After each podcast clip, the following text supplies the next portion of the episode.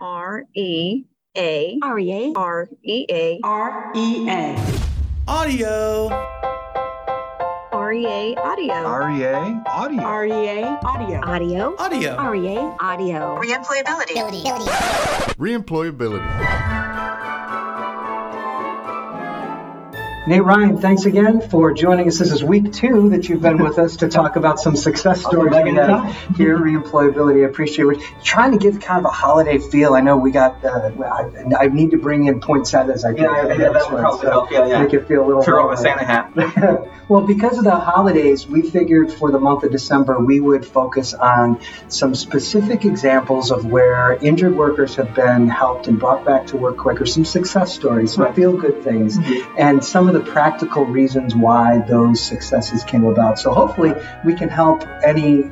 Um, adjusters or risk managers that may be listening right now to get on board, not necessarily just with this program, but with a return to work program as a whole, because we know that that's helpful for Oh, people. That's what we want to do. And last week we talked about some restrictions that a gentleman had, and he was put in a position that made him feel uncomfortable. He was reading to students Right. to help them to learn how to read. And once you kind of explained that the rapport building would be very similar to what they do in their typical job, uh, they felt a lot more comfortable and, and they were able to move forward. But we touched on a little bit about technology and how some people that have been doing the same job for 15 years, Yeah. 20 years, more, yeah. may not necessarily always be involved in technology the way somebody who works in an office like you and I do. And that can be very intimidating. Right. And when we put people in a nonprofit, many times technology is involved in that. Right. So, can you tell us a little bit about some of the feedback that you get that's sometimes negative from both employers and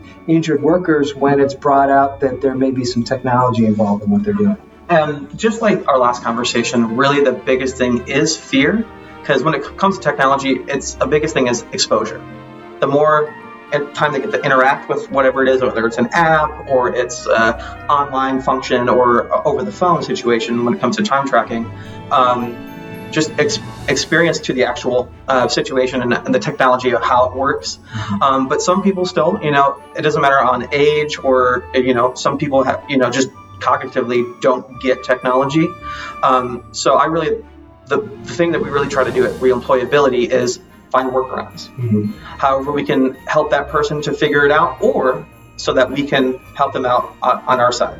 Um, I mean, I have a particular story. If you want me to roll right into that, um, I had a gentleman, and he actually he uh, had an inner ear issue, and which caused him to have balance issues. So he did, actually had a couple head injuries, which caused cognitive issues.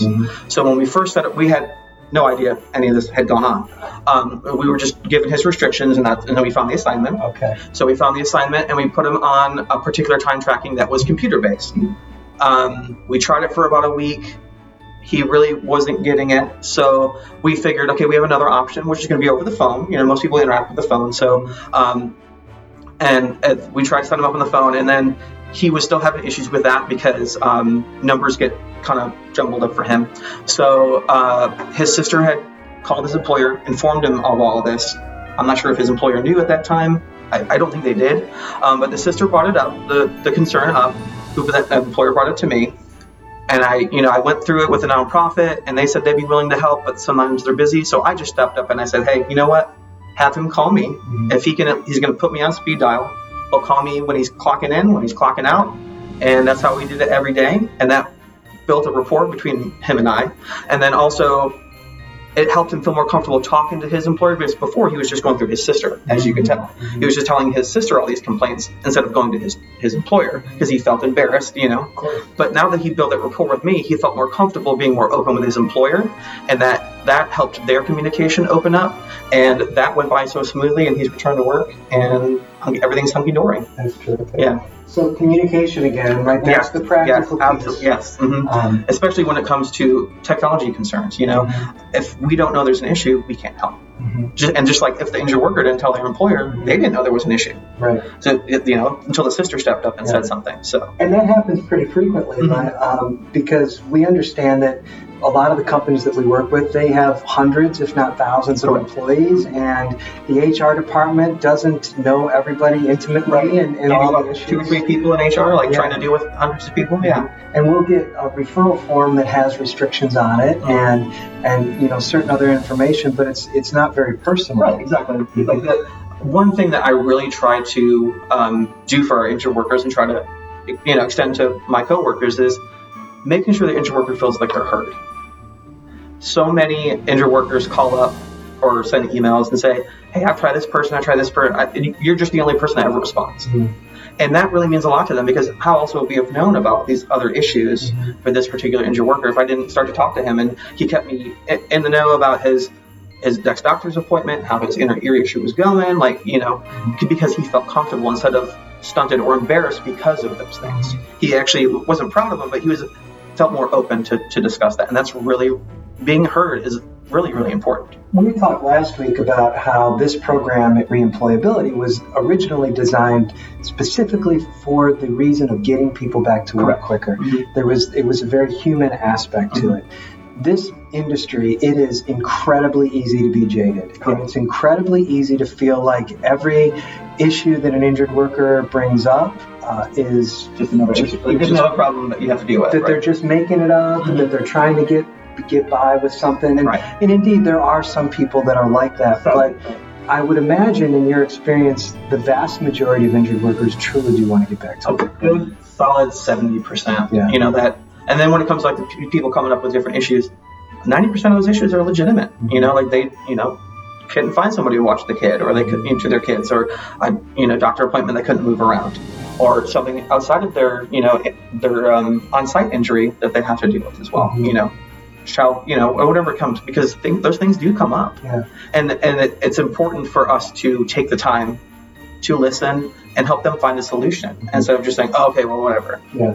Well, I think one of the things I hear from risk managers on the sales end of this Mhm. business is just they're overwhelmed. Uh, I mean, of course, of course. risk managers and uh, adjusters are just they're, they're crazy overwhelmed and i think sometimes when we encourage more personal relationships. They're like listen i would love to do that. I just don't have time for that. Okay. you're busy too ryan Right. uh, nate. I see you running around you know all the time but you've obviously made it through the ranks here at reemployability to the position that you're in now. Do you have any tips or pointers for Okay. anyone that just feels too busy to be personal To be 100%, I had that same mindset for a very long time, probably my first year or so here.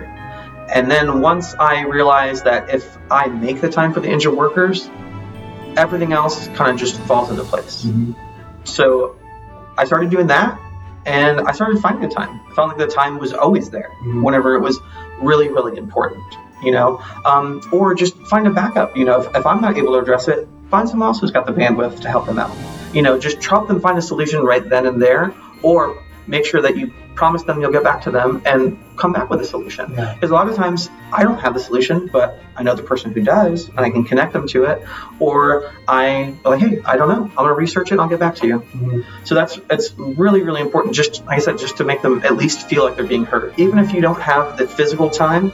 Just let them know, hey, I'm gonna do whatever I can, the best I can, so that they feel that they're at least being heard. Yeah, because those things compound, right? If somebody Right. doesn't feel like they're being heard, you know yourself. I, we've all been um, had issues at a business where you are requesting something and they don't get back to you, or they get back to you the wrong way, and, Mhm. and it's frustrating. Right, very and, and sometimes, from a manager standpoint, I, I've found that sometimes just by having a manager say, "I'm the manager, I want to hear you," I may not give any different answer, Correct.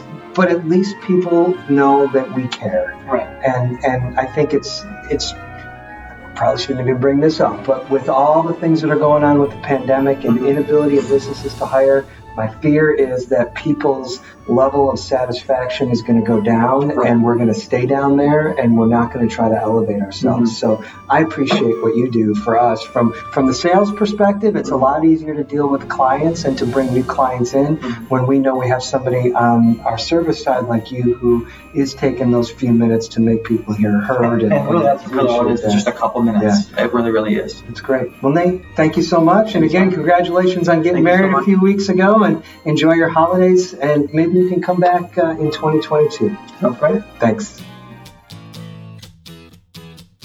Thanks for listening this week to REA Audio. If you have any comments or suggestions for an upcoming episode, please let us know.